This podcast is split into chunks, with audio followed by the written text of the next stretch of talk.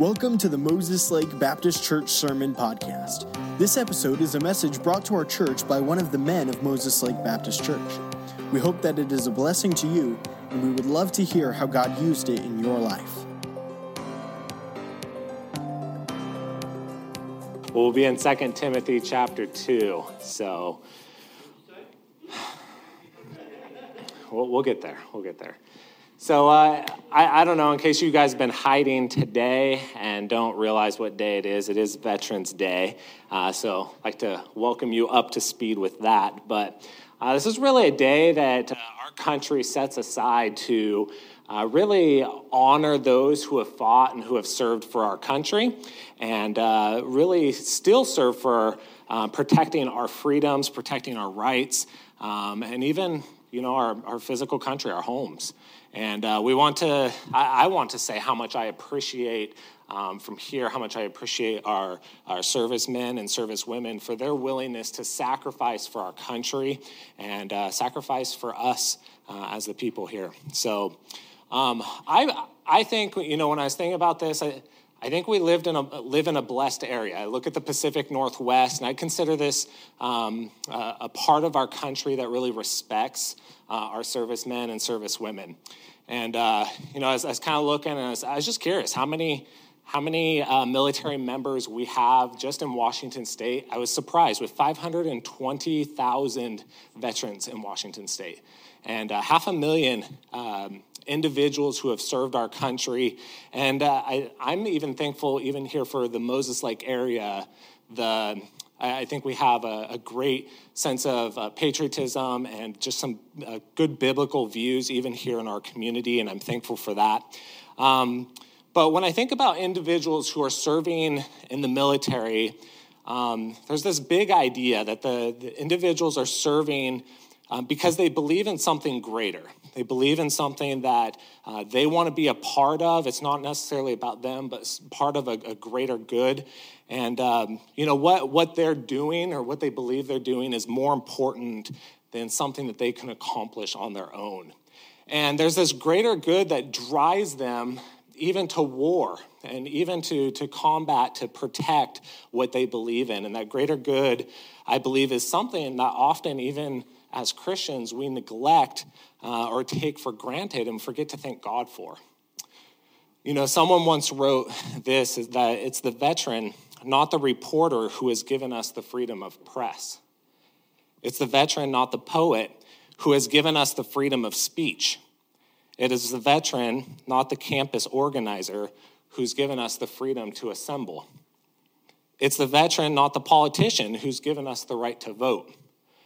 And it's the veteran, not the preacher, who's given us the freedom of religion. I think uh, veterans all over the centuries have sacrificed so much to obtain and to preserve the precious freedoms that we have today.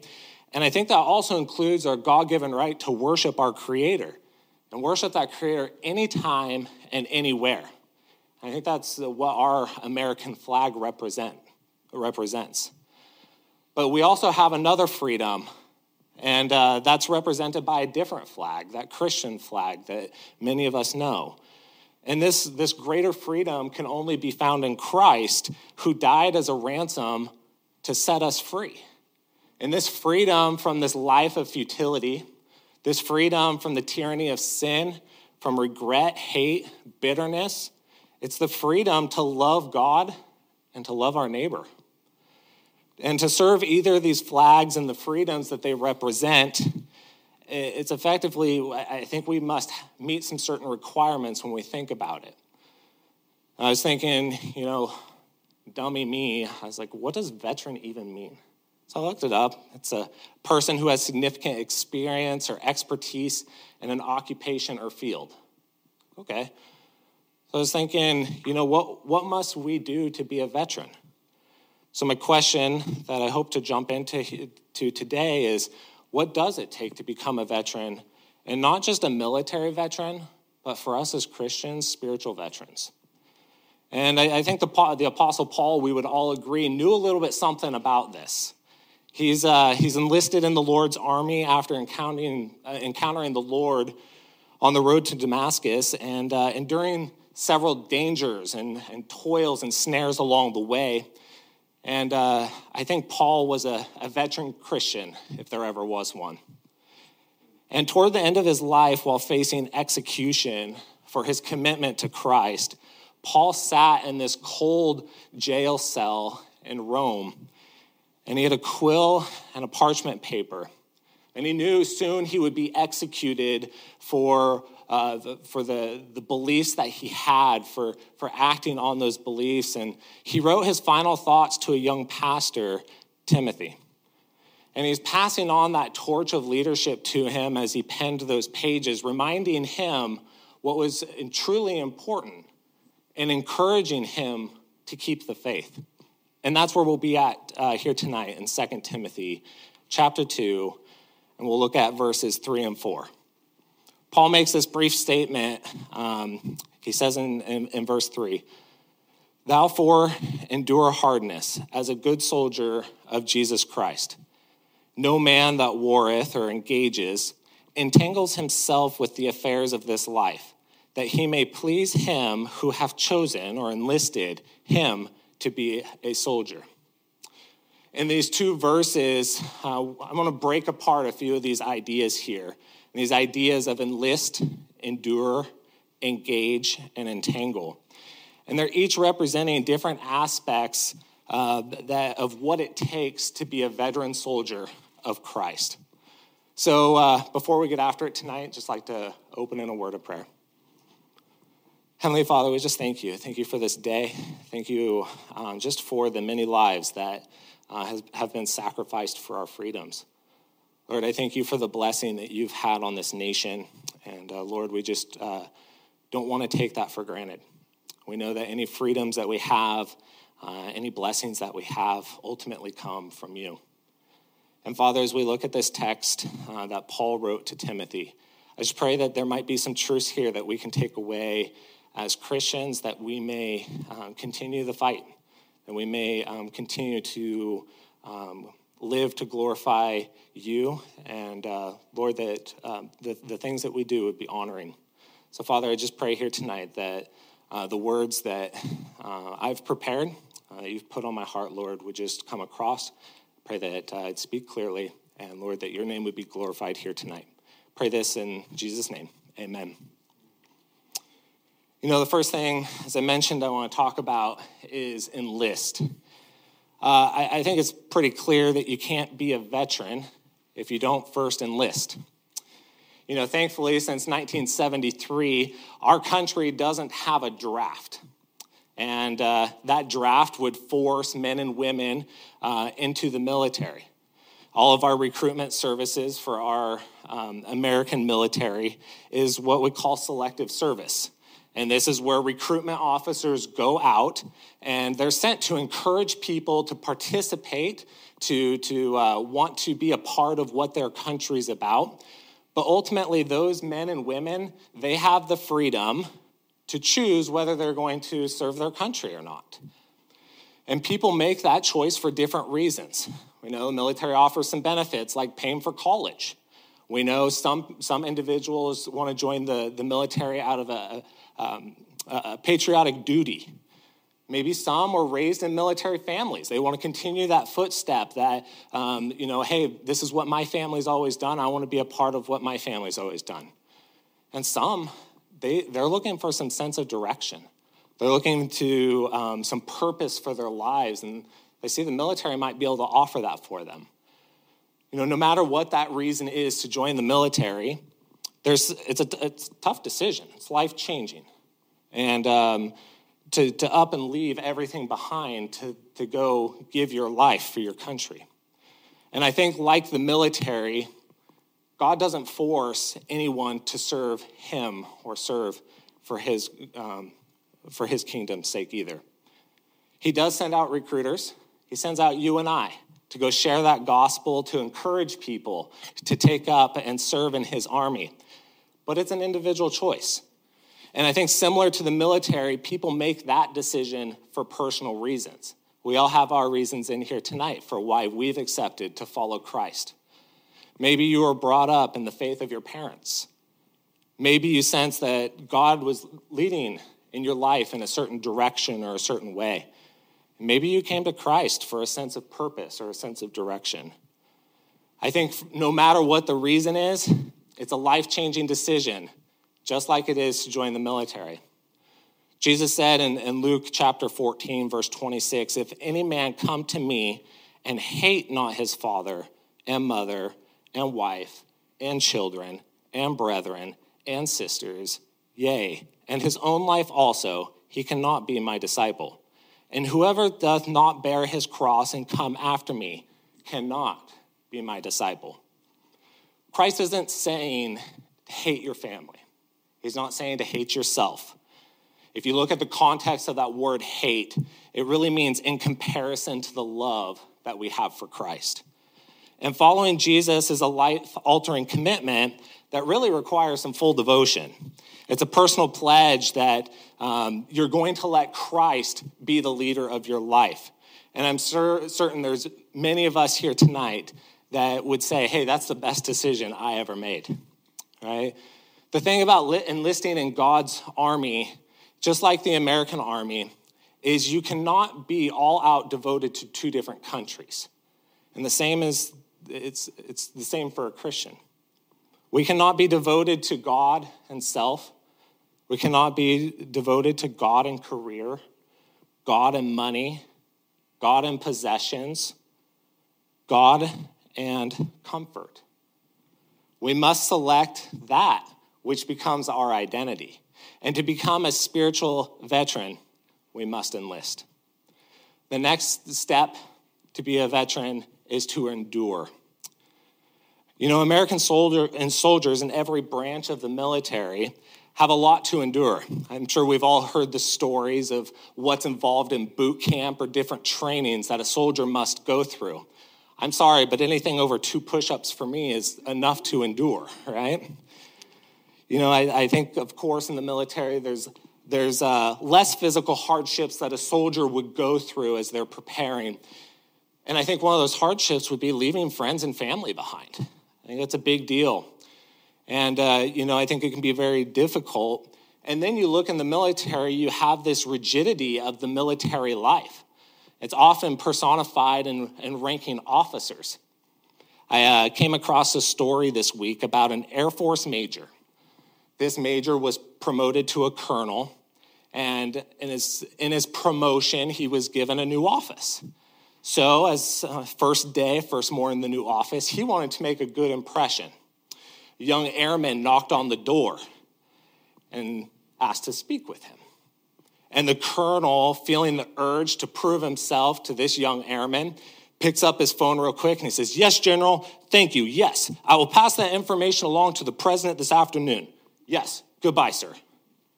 Then turning to the airman, he barked, What do you want? He's like, Sir, it's not important. Just here to hook up your telephone.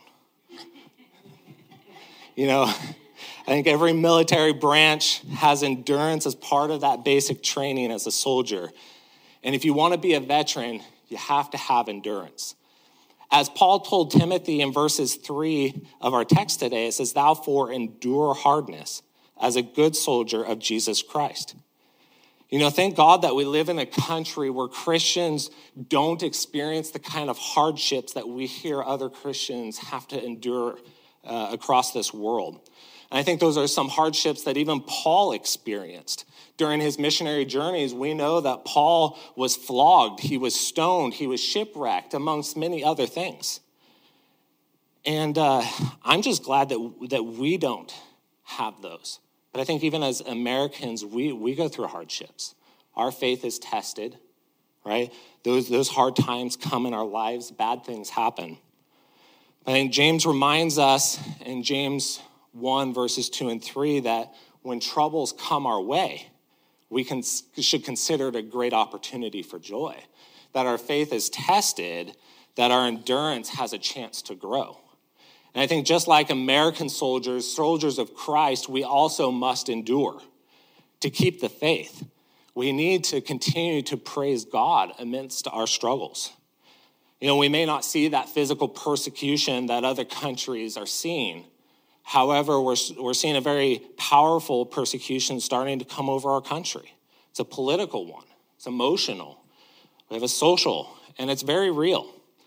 You know, I think we see the government and media are trying to draw, draw those of us who are biblical believers, trying to draw us out for that, portraying Christians as these fanatics, as racist, as intolerant people.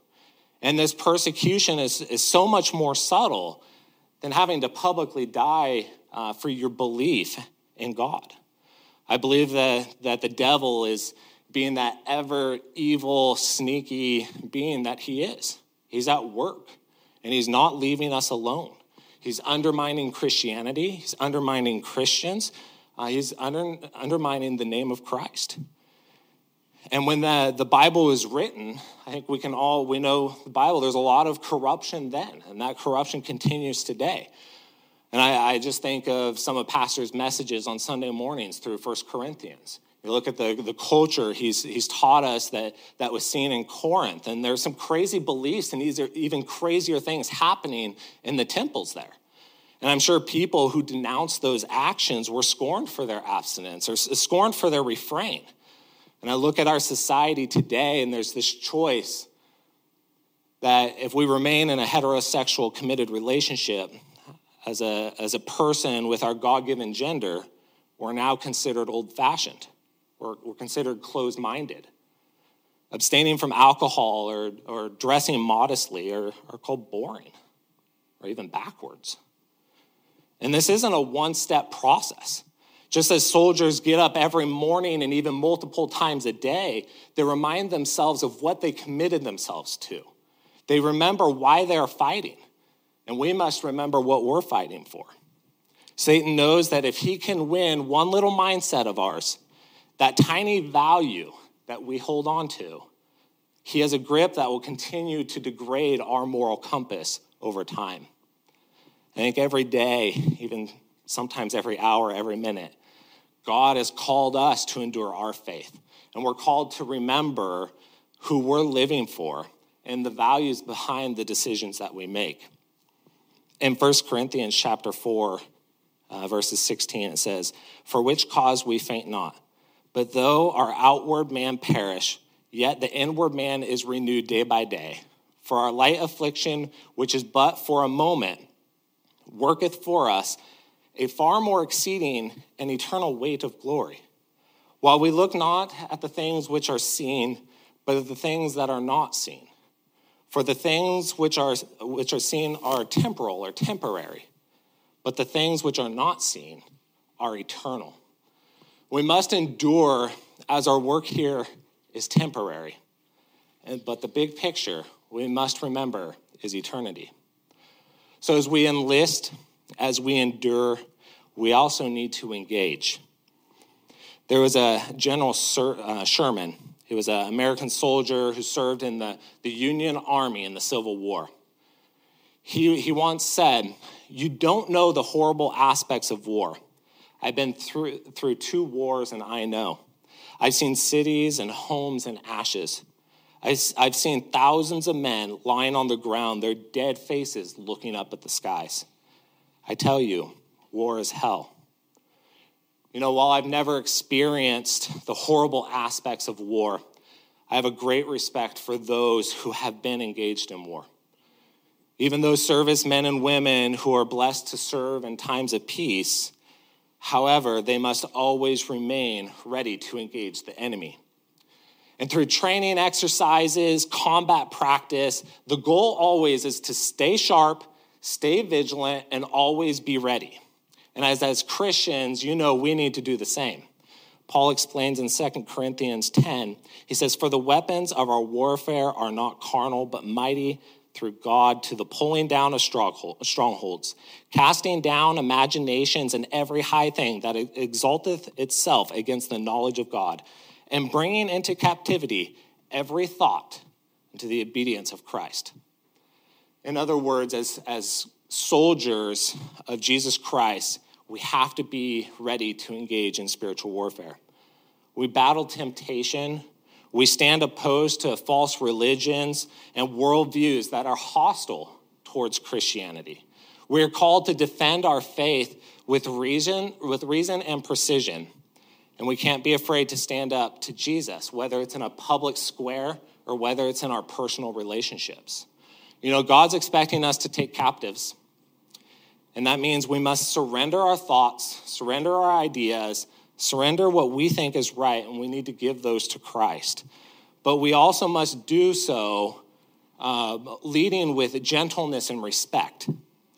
You know, I think one of the great things as I was thinking about this that separates the Lord's army from any army that's ever existed on this earth is we don't kill our enemies.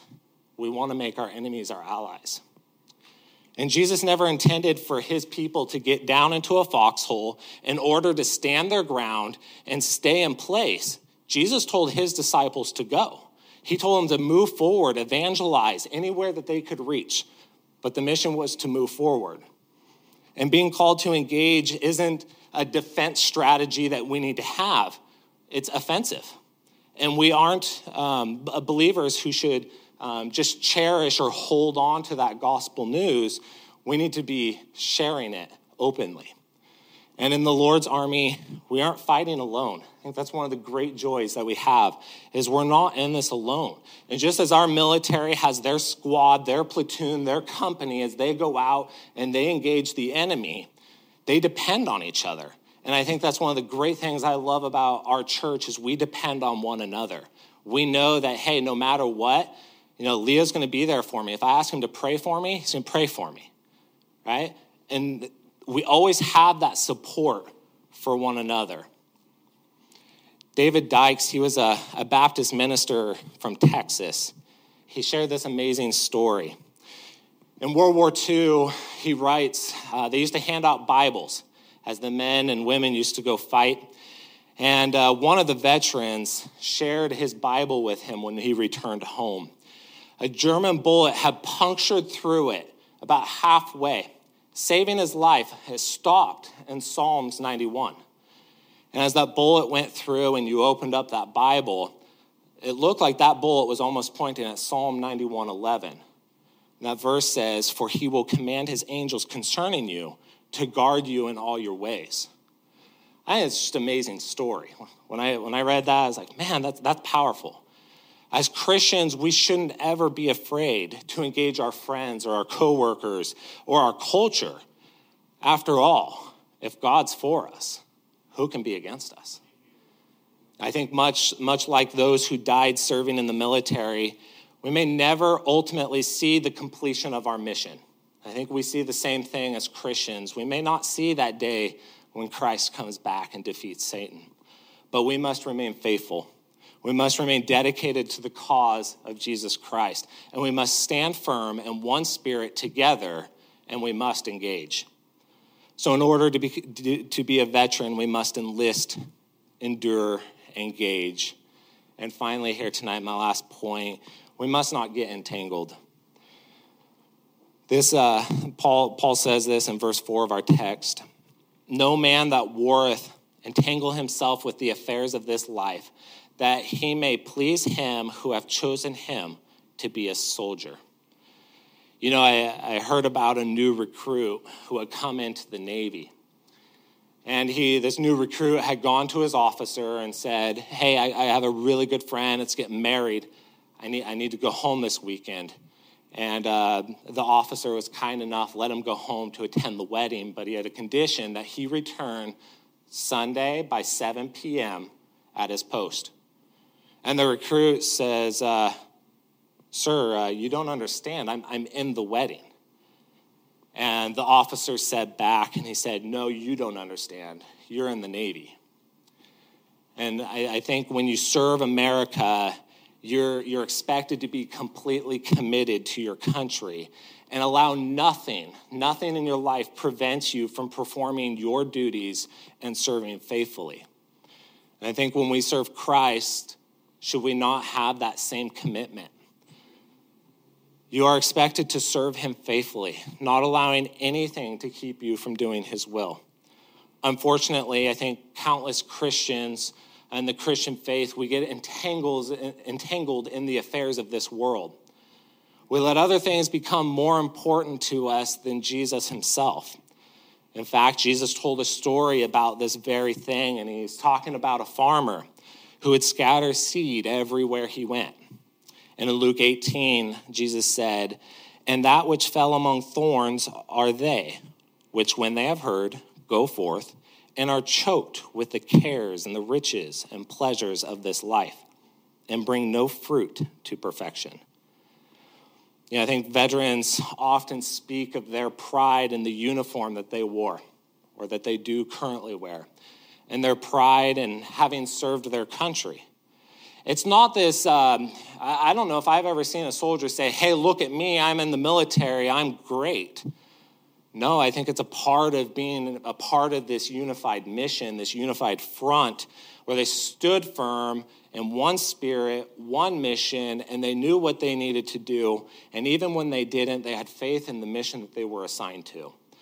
And they considered it a privilege to sacrifice and suffer because they knew that it was for something bigger than themselves. I would ask you tonight do you share that same pride in being a follower of Jesus Christ? Well, at times I think Christians even get ashamed at mentioning the name of Jesus. You ever find a Marine who's embarrassed to admit that he's a Marine? If Jesus names the most powerful name in the universe, it alone should be our defense. If we continue this analogy that a Christian lives are spent in battle fighting on the team, on Team Jesus against Satan and hell, then it continues to be the thought that we're only as effective as what our focus is. You know, uh, you think about a sniper on a rooftop. Sniper needs to take some, some, some focus. They need to be paying attention to their target. If there's a lot of noise and commotion going on around them, they're going to be distracted from their target. If you have a, a fighter jet pilot and she's flying that jet, and all she can think about is her family at home, she's going to be distracted from the mission that she's on. You know, I know I referenced politics earlier, but I feel like it's a strong attack that the devil has against us right now. And many people follow, have, have uh, fallen into you know, the, the traps of what's going on in Washington, D.C., or what our governors are putting out as orders. And it's just entangling us. And these things, you guys, they don't, they don't further the kingdom of Christ. They don't exalt the name of Jesus. And there's a lot of gray areas, gray areas in our lives. And I, I think the, the Bible leaves a lot of that to our spiritual discretion that we get led through the, Holy Spirit through those times. You know, but there are times when two Christians can both have this biblical and moral reasons for what they believe, and they believe that their, their way is correct and the other is wrong. You know, I saw, I saw this firsthand recently. There were, uh, as gathering with some friends, and two men who I deeply respect had gotten in a, this, this heated discussion over our vaccine choices. And the one believes that we're to honor our leaders. The one believes that we're, we're, we're supposed to be an example, open up conversations so that we might, might have every opportunity to share the gospel with someone. The other firmly, firmly believed that God had called us to be faithful to Him that we're to, to fight for our freedom in Christ. You know, as I sat listening to both of these men, made solid points. Both had biblical approaches, both backed by scripture. The question I, I left with is who's right? And after some thought, I, I believe that in that situation, both men became entangled they allowed the current affairs to dictate how they communicated to each other. Their communication was filled with hurt. You could tell that there was anger as a part of their conversation. Nobody changed their mind. And the funny thing is, nothing in eternity changed through that conversation. We can't allow ourselves to get so caught up in the minute details that surround us that we miss the blessings and the victory that Christ has for us. We must focus on the finish. The end battle, when Christ welcomes us to heaven, bans Satan to hell for eternity. That gray areas, they'll always be there. And we should be asking ourselves the questions Is this sin? Is that something a Christian should be doing? But the goal in all of it is we need to glorify Christ through the battle. He is our motivating force. You know, Paul's intention was to encourage the Philippian Christians in the face of their persecution, and they were suffering because of the faith in Jesus Christ. And that's where the privilege lies. When we profess our faith, we know there's going to be ridicule. We know there's going to be pain and suffering that's going to come our way. The privilege comes that we know we stood firm, we fought the good fight, we fought side by side with similar minded people that, uh, that help us to better ourselves and ultimately glorify Jesus Christ. We need to be careful about the things that we let distract us from Jesus. As Paul has said um, in Philippians 3, he says, Yea, doubt, doubtless, and I count all things but loss for excellency of the knowledge of Christ Jesus my Lord, for whom I have suffered the loss of all things, and do count them dung, that I may win Christ. You know, to be a veteran of faith, we can't be entangled. As I said before, there are two types of freedom. Again, very thankful for the men and women who have served and preserve the political freedoms we have, which allow us to freely worship the Creator who gave us the greatest freedom of all. You may not be a veteran of our country, but you're called to be a veteran of God. Thank you for listening to this message. We hope it's been an encouragement to you and if you'd like any further information about our church, we'd like to encourage you to visit mlbc.church.